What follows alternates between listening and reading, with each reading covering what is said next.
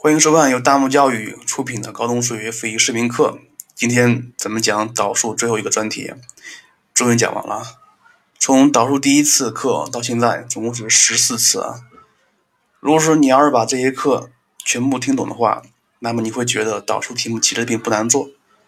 之所以觉得难，是因为可能是有以下三个原因吧。原因一是你对导数里边的比较常见的题型，就是常规步骤、常规方法。并没有掌握住，而这个是需要你自己从你自身找一找一些问题的。第二个原因就是说，导数啊，它作为咱们高中和大学之间的衔接部分，它的问题并没有那么多，所以高中导数它一般是结合像咱们学过的函数啦，包括一些其他知识点的问题，甚至还可能会结合咱们的数学思想，所以。呃，它的灵活性可能比较高一些。比如说，像一些题目在你做之前，呃，需要就对题目做个预判，做一些调整，这些全都是要灵活、灵活一点的。第三个原因，那就是可能是你被导数吓怕了，因为咱们导数题目出在是最后最后一个题目的压轴题，而且在高考题目里面，如果你做这个题目的时候，可能是时间不够了，或时间比较紧张。又或者是长久以来导数给你一个非常非常恐怖、非常困难的一个心理印象吧，所以可能不会做。所以，如果说你的数学成绩还可以，那么不妨希望在高考题目里、高考之前花上半个月时间，好好的来看一看这个这个题目。其实，呃，我觉得啊，还是比较好拿分的，相比于圆的曲线来说的话。那么今天咱们需要讲的是，在指数和对数混合出现的函数里边的问题该怎么解。今天的内容并没有新课啊，全都是之前讲过的知识点，只不过说，呃，指数和和对数混合出现时的难度可能稍微大一些，呃，灵活性可能更大一些，所以咱们需要对这个题型单独拉出来说一遍。另外，指数和对数混合出现的题型。分为两种，第一种是证明题，证明不等式成立，或者说是让你求参数范围啊。所以这两个咱们全都讲过了啊。首先，咱们看看今天的内容是什么东西。来看一看，在讲之前的话，咱们需要对一个东西要要有一个深刻的认识，因为咱们的函数，特别是导数题目里面。它经常是有一些比较常见的函数类型所组成的，所以这个是咱们叫做函数模型，总共常见是三三三种，与对数和指数相结合的问题总共是三种。来看一看，模型一，y 等于 x 除以 ln x，或者说它们的位置相互反一下吧，或者说里面的一里面的 x 变成了方，变成三次，这样的形都可以啊。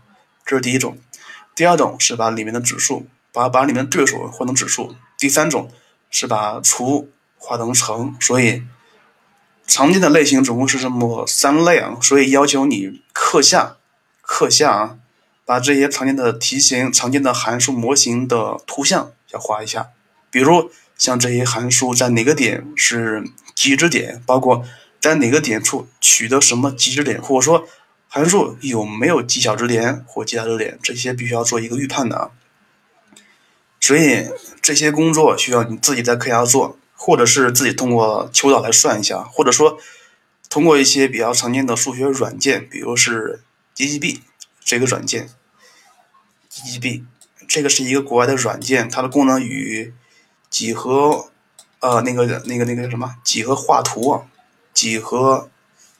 就是那个图，那个软件很类似，只不过这个软件是国外的，它更加的，我觉得啊，功能更加强一些，所以这个还是免费的，所以不用花钱买。通过这个软件，你就可以看一看这些比较常见的模型的图像是什么轴。这些咱们不讲了，就是需要你课下自己来看的啊。那么接下来咱们需要看第一类问题，就是说，呃。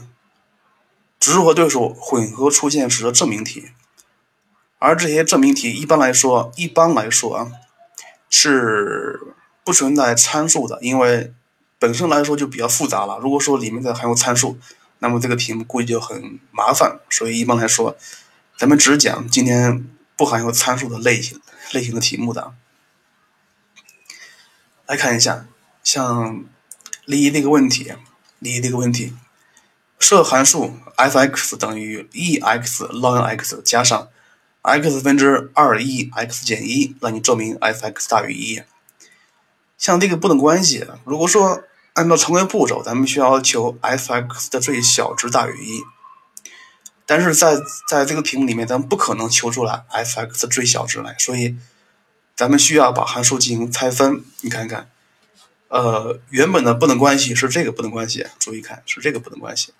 那么咱们拆分的话，是需要把，或者是说你把原函数给它拆分成两个函数，分别求它们的最值。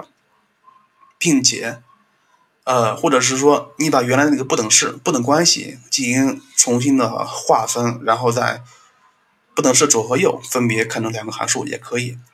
所以像这个题目，它就等价于这个式子。注意，从这个从这个到这个是怎么转化的？呃，首先要保证值和对数要分开，而另外。分开之后，谁和谁就是其他函数跟谁和谁在一起的话，那么你可以试一下。它的目的是求导方便，这样才可以。最好是求出求出来的极值点，它那个式子不要太过于复杂。如果说，呃，你求完之后的话，这个式子这个极值点是 x 等于，呃，二 e 减一分之什么什么什么是 ln e ln 三啦，这样式的过于复杂了，那么就表示。题目可能会错了，因为高考题目里面出题是很巧的，它答案也是一些比较巧的一些形态啊。所以你看，像这个问题，它可以转化成为了等号的左边要等号左边的最小值要大于等号右边的最最大值。那么这可能会问了，说是所有的问题都可以这么进行转化吗？就是说，所有问题所有的不等关系。都可以转化成为，咱们写一下吧，是不是所有的 f(x) 要大于 g(x) 恒成立，那么都可以转化成为 f(x) 的最小值要大于 f(g(x) 的最大值呢？并不是这样的，注意，并不是这样子，并不是这样子的。那么就是说，呃，通过底下这个，确实可以推上面这一部分的。但是通过上面不一定可以推到下面，注意，它是一个并不能互推的一个式子。那么怎么来判断像这些式子是可以互推呢？可以不是可以把这个转化成这个呢？非常简单，通过极限来做一个预判的话，如果说你看，咱们需要求它的最小值，对不对？最小值，如果说在电域的。在电域的，如果说咱们知道它的极值点，如果知道它的最小值是能够求出来的，或者说它的最小值无限逼近一个值的话，那么是可以的。如果说这个 f(x) 最最小值是趋近于负无穷，而这个题目里 g(x) 的最大值趋近于正无穷，那么非常显然，这些呃负无穷肯定不可能要大于正无穷了，所以这个时候就是错的。所以。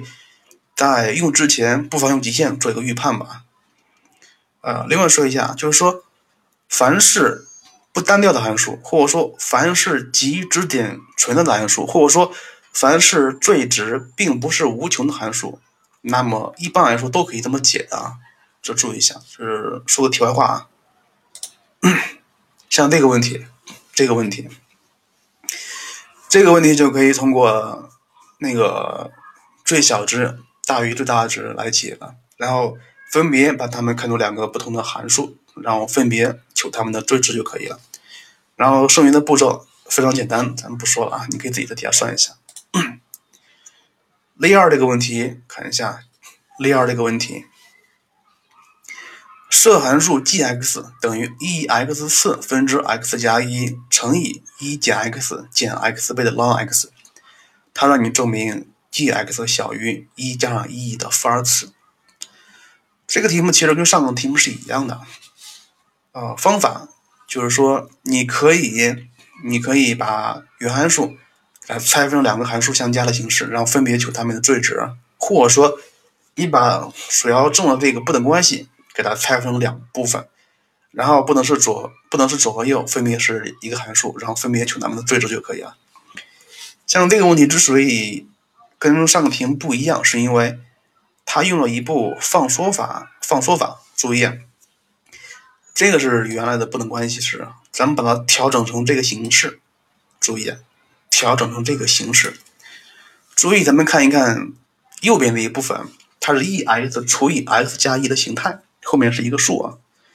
那么咱们知道，比较常见的放缩方法是 e x 要大于等于 x 加一的，而这个题目里面，它恰好是 e x 是分子，x 加一是分母，所以这个时候不妨通过放缩，把这个的把这个函数。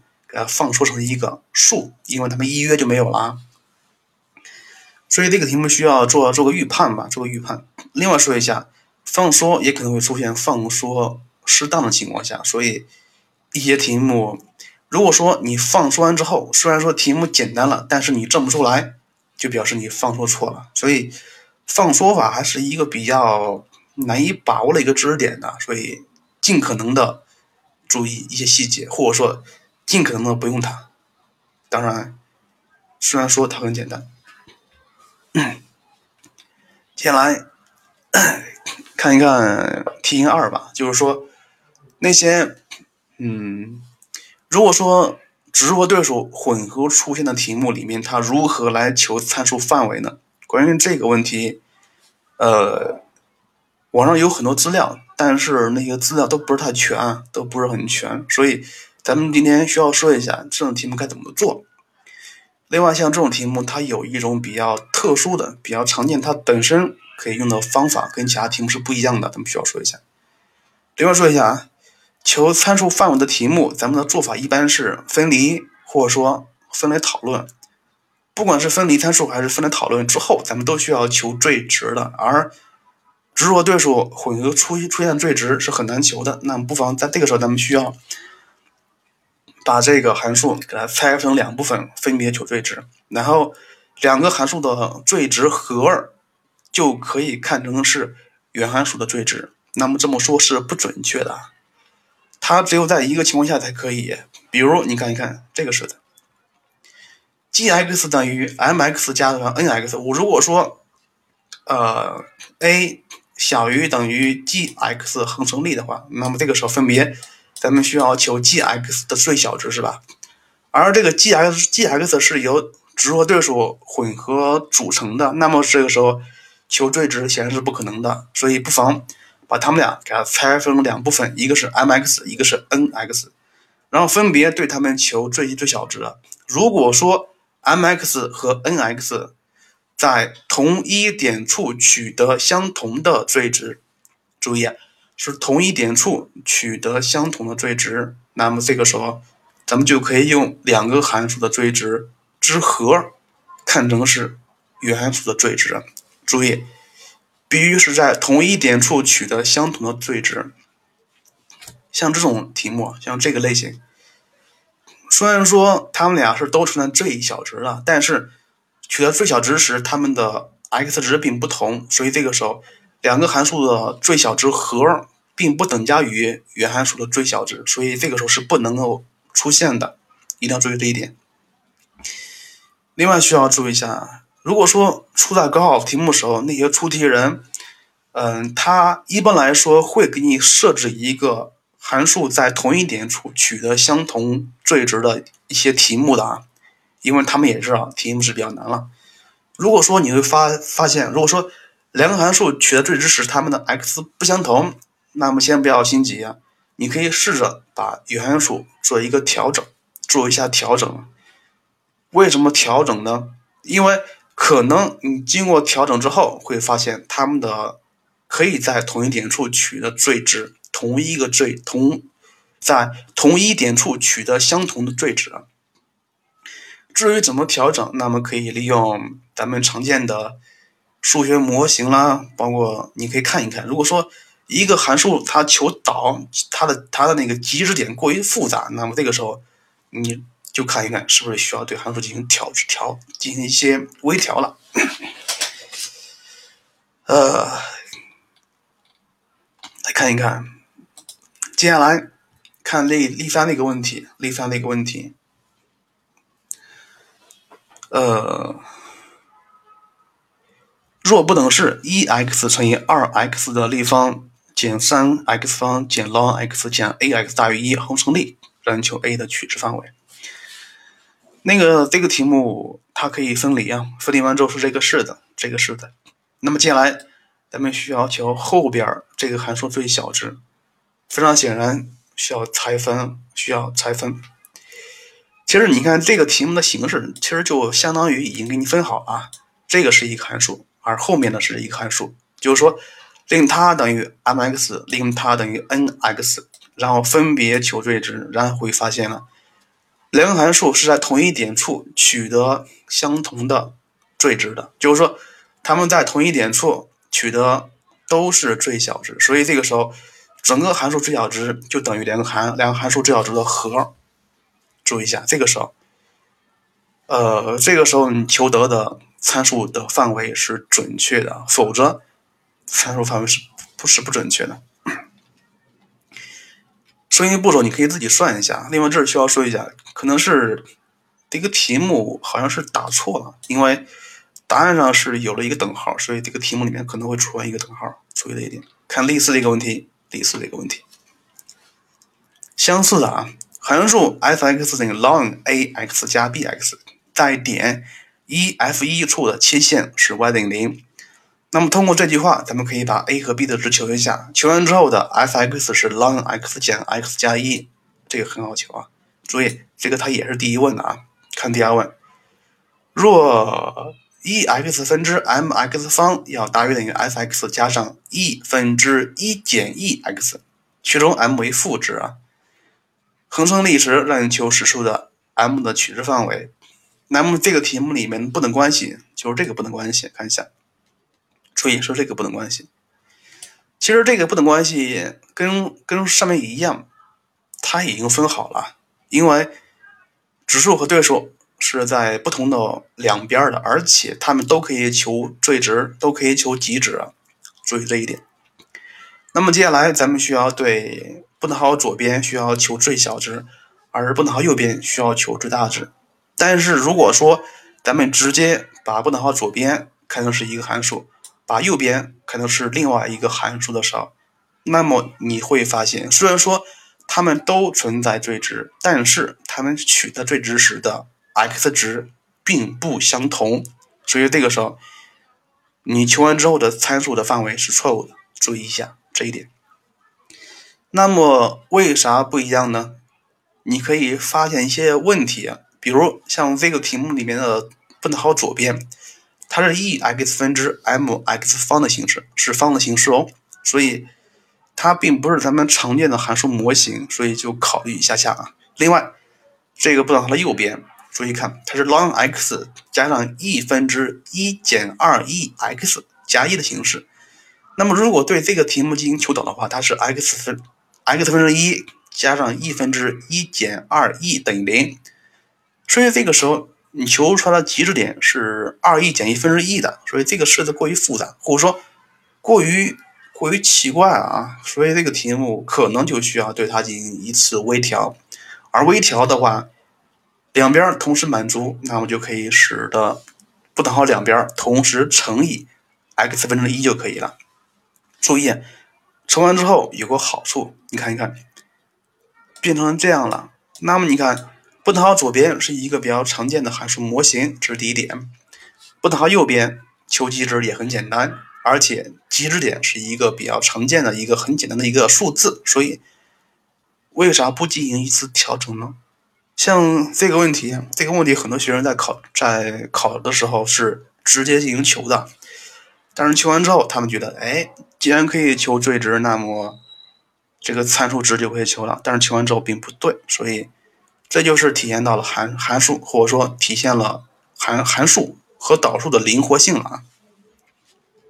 你看一下，把这个函数调整完之后，把它作为一个函数，把它作为一个另外另外一个函数，然后分别求它们的最值，会发现它们都是在一处取得极值点的。注意，并且是在一处取得最值的，注意一下。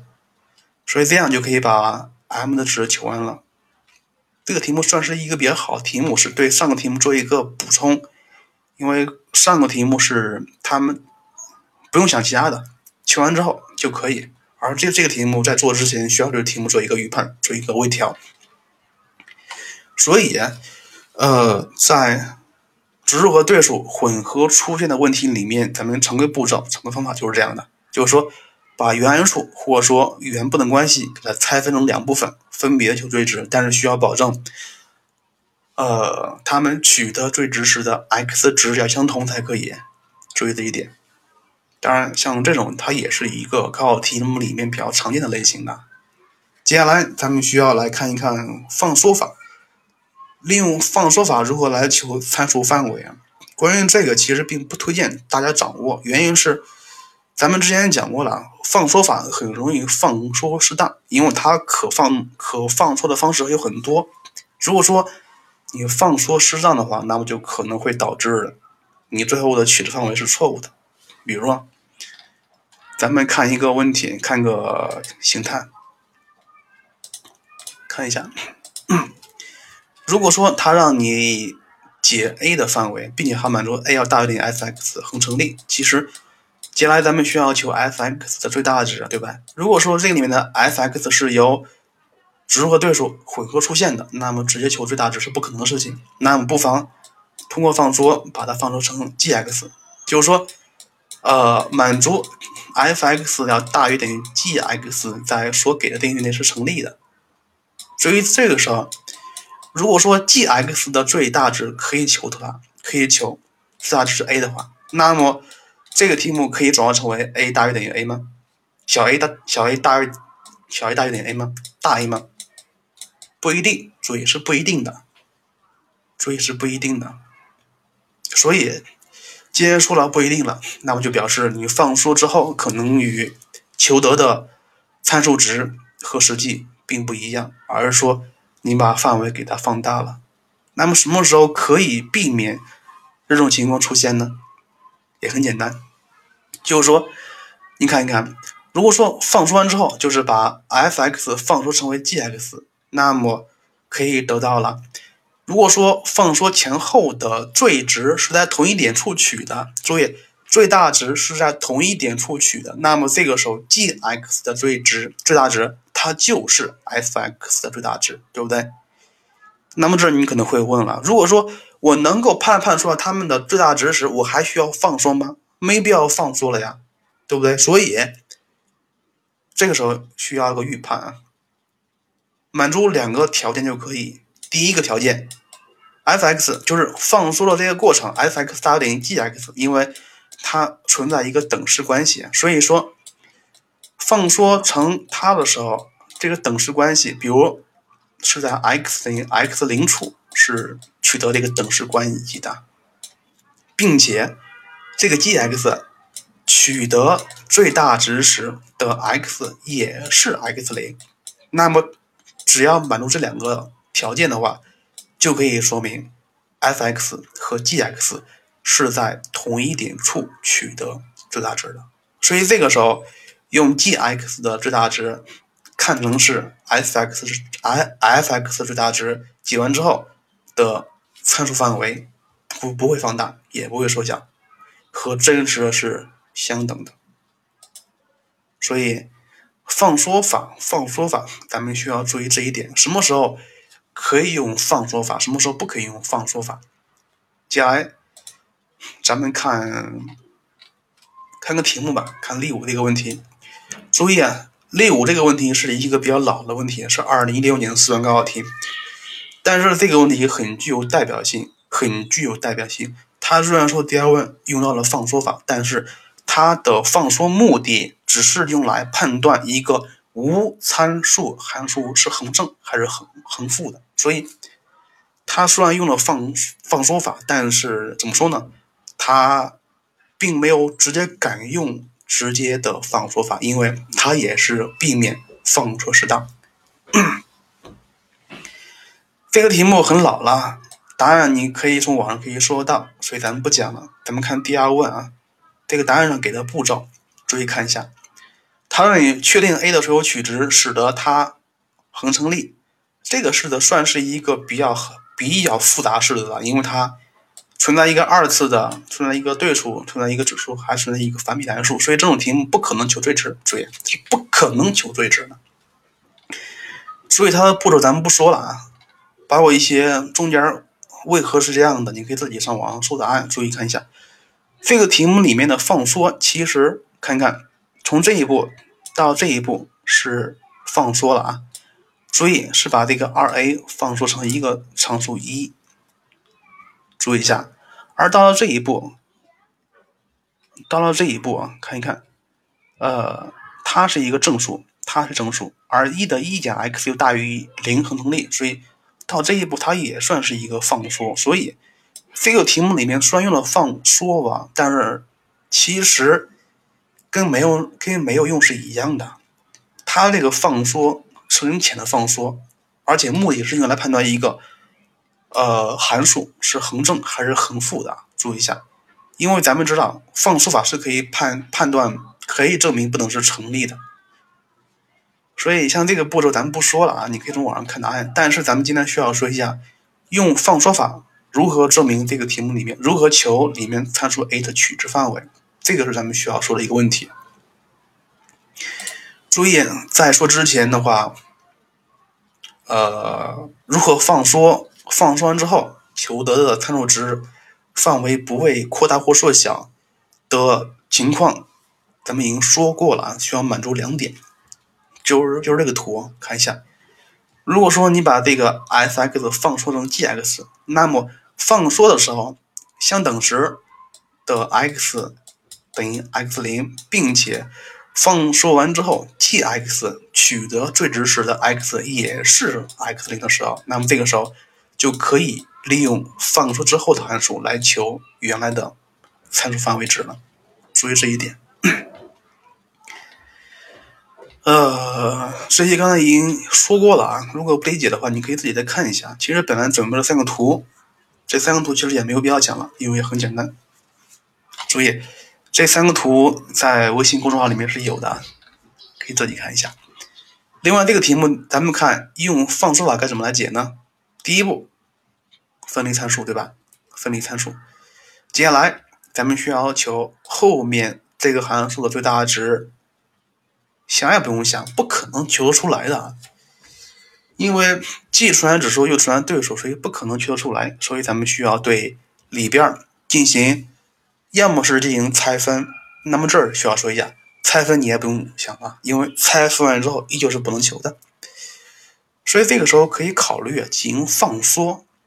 原因是什么？原因是看一看这个题目是说的比较巧妙的啊，它里面分子部分是有一个 x 分之一的，还有一个一的一减 i，一减进去 x 次。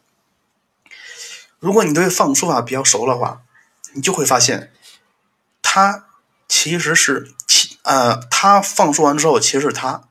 咱们看图啊，看那个图像，中间这个中间这个是一的一减去 x 次，注意一下。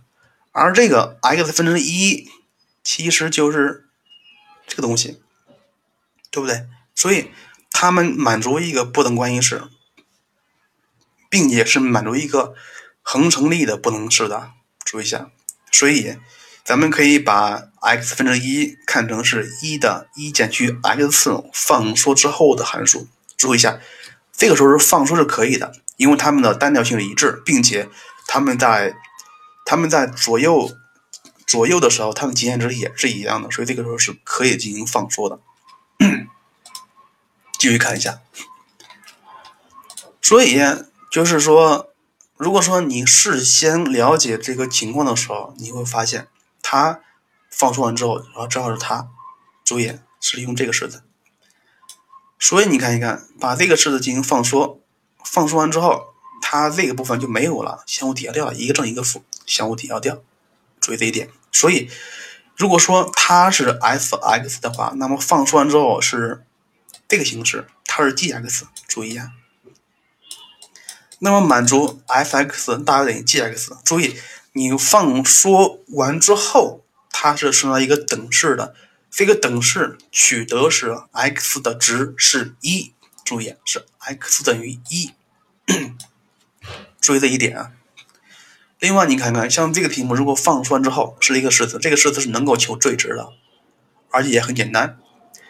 呃，中间这些步骤是对这个 g(x) 进行求最值的一个步骤，虽然说用到了二阶导吧，但是还算是比较简单的啊。所以求完之后会发现呢，g(x) 的最大值是在一处取，注意，在一处取，注意这个关键词啊，g(x) 的最大值在一处取，在一处取，在一处取，注意一下。虽然说这个函数在 x 等于一处是没有意义的，所以咱们可以用用洛必洛必达法则来求函数 g(x) 在一处的极限值，那么这个极限值就相当于它的最值。所以你看看，满足两个条件，第一个条件是放缩的时候的 x 值和放缩之后函数取得最值时的 x 值是相同的，这也是相同的。所以这个时候咱们就可以用放缩之后的函数的最值。来求里面参数的范围了，所以像这个题目，如果这么来解的话，会很简单，会比高考题目里面给那个答案要简单简单多了。但是需要注意两点：第一点，你要你要能看得懂啊，从这一步到这一步放缩是利用了什么进行放缩？为什么需要放缩？这一步你需要知道。第二步，可以使用放缩法来求参数范围的条件。这个题目符合不符合？当然是符合的。如果说知道这两点的话，那么这个题目就没有必要再按照高考题目里面给的答案来算了，很简单。所以这个就是利用放缩法来求参数范围的条件的要求啊。呃，很多时候它的适用面很窄，所以利用放缩法是在你不得已的情况下，就是说在用常规方法来解释不可能解的情况下，你可以选择这个方法。呃，这个方法说实话啊，很容易错，很容易错。但是，如果是符合题意的话，那么它会很简单。接下来看方法三，其实这个方法三并不并不推荐大家，并不推荐使用啊，因为这个方法三它只是适用于一些比较特殊的题目，特殊的题目啊。来看例例例六的一个问题。设实数 lambda 大于零，若对任意的 x 属于零到正无穷，不等式一的 lambda x 减去 lambda 分之 ln x 大于等于零，恒成立，让你求 lambda 的取值范围。注意这个题目，注意这个题目该怎么来解呢？你看一下，这个题目，这个不等关系式啊，可以转化成为这个不等关系式。注意一下，转化成这个不等关系式。注意这个时候该怎么来解呢？该怎么来解呢？它可以转化成为它的最小值要大于它的最大值吗？不可以，为什么呀？因为它，因为它的最大值是没有的，是正无穷的。虽然说它有最小值是趋近于零的，但是这样是不符合把一个不等关不等关系式给它拆分成最小值要大于最大值的情况的。注意一下，这时候是不符合题意的。那么怎么办呢？咱们知道这个 ln x 和这个函数都是曲线函数，都是曲线的单调递增的函数的。所以，如果说把它们两个函数进行平移时，它们俩肯定是交一点的，对不对？而且 ln x 的图样是固定的，它没法进行平移。当然，这个是可以的呀，是不是？如果说对对于里面的 lambda 进行调整的话，这个图像是变的。当调整到它们两个图像正好是有一个交点时，那么这个时候的 lambda 值正好是符合这个等式等式关系。如果说这个 lambda 值大于这个去等的条件时，那么就是符合题意的，对吧？所以关键是你要把这个 lambda 值给它解出来，但是这样题目并不好解。像这个问题，看一看，咱们需要把这个函数给它调整到。这个情况下，就使得它们俩有一个交点。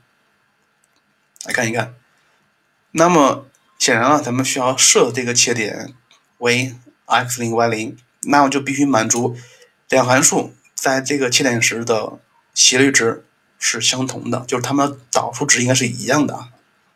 这是第一个等式关系。第二等式关系是两个函数在这一点处的 y 值一样，所以是这个东东西。注意啊，虽然说这两个等式关系里面这只有两个未知数，一个是 lambda，一个是 x 零，但是咱们解不出来。注意啊，咱们无法解的，就是说咱们只能得到一个这个式子，没法继续解了，而且咱们也没法解，怎么办呢？你可以试值，试值啊。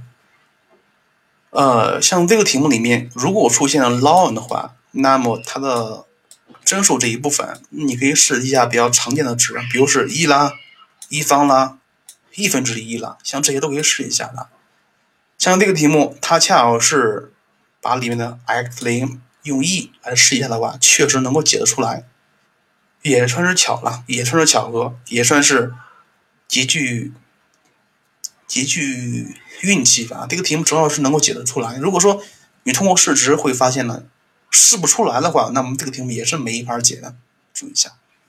所以最后一个方法，用图像的焦点，用图像的焦点转化成为焦点问题，这个方法，呃，你知道就可以了。但是并不是说 所有题目都可以用的啊。